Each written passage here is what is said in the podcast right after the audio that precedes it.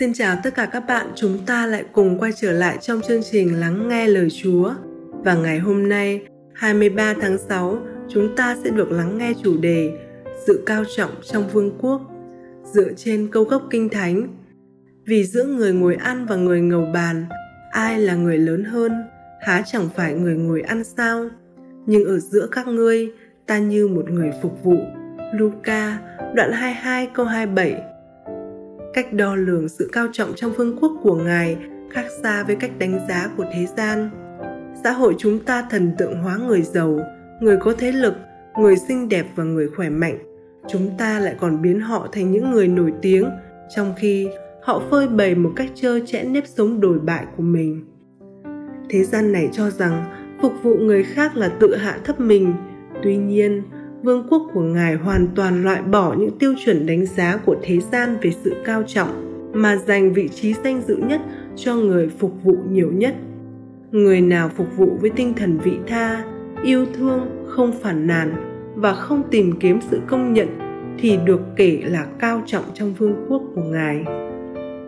Khi Chúa Giêsu và các môn đồ ngài bước vào phòng cao, các môn đồ đã tìm kiếm một chỗ danh giá để ngồi còn Chúa Giêsu lại tìm một vị trí để phục vụ.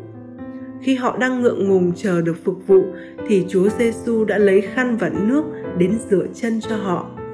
Rằng đoạn 13 từ câu 1 đến câu 15 là những người theo Chúa, chúng ta thích xưng mình là tôi tớ, nhưng thực tế chúng ta hiếm khi nào hài lòng nếu như bị đối xử như tôi tớ.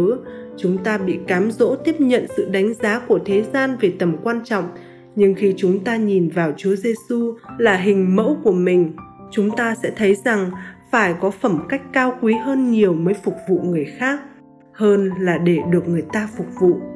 Thế gian sẽ đánh giá tầm quan trọng của bạn qua con số bao nhiêu người phục vụ bạn, còn Chúa lại quan tâm nhiều hơn đến việc bạn đang phục vụ bao nhiêu người. Nếu bạn phải phấn đấu để làm một người tôi tớ, điều đó có nghĩa lòng bạn đã chuyển hướng xa tấm lòng của Chúa. Hãy xin Chúa Giêsu dạy bạn biết cách sống vị tha và ban cho bạn sức mạnh để noi theo gương của Ngài.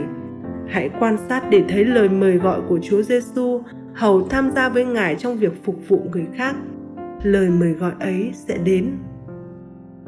Cảm ơn các bạn đã lắng nghe chương trình suy nguyện ngày hôm nay, được trích trong Kinh nghiệm Chúa từng ngày Experiencing God Day by Day của mục sư Henry và Richard Blackaby, bản dịch Loving Life Ministry. Xin chào và hẹn gặp lại tất cả các bạn vào chương trình ngày mai.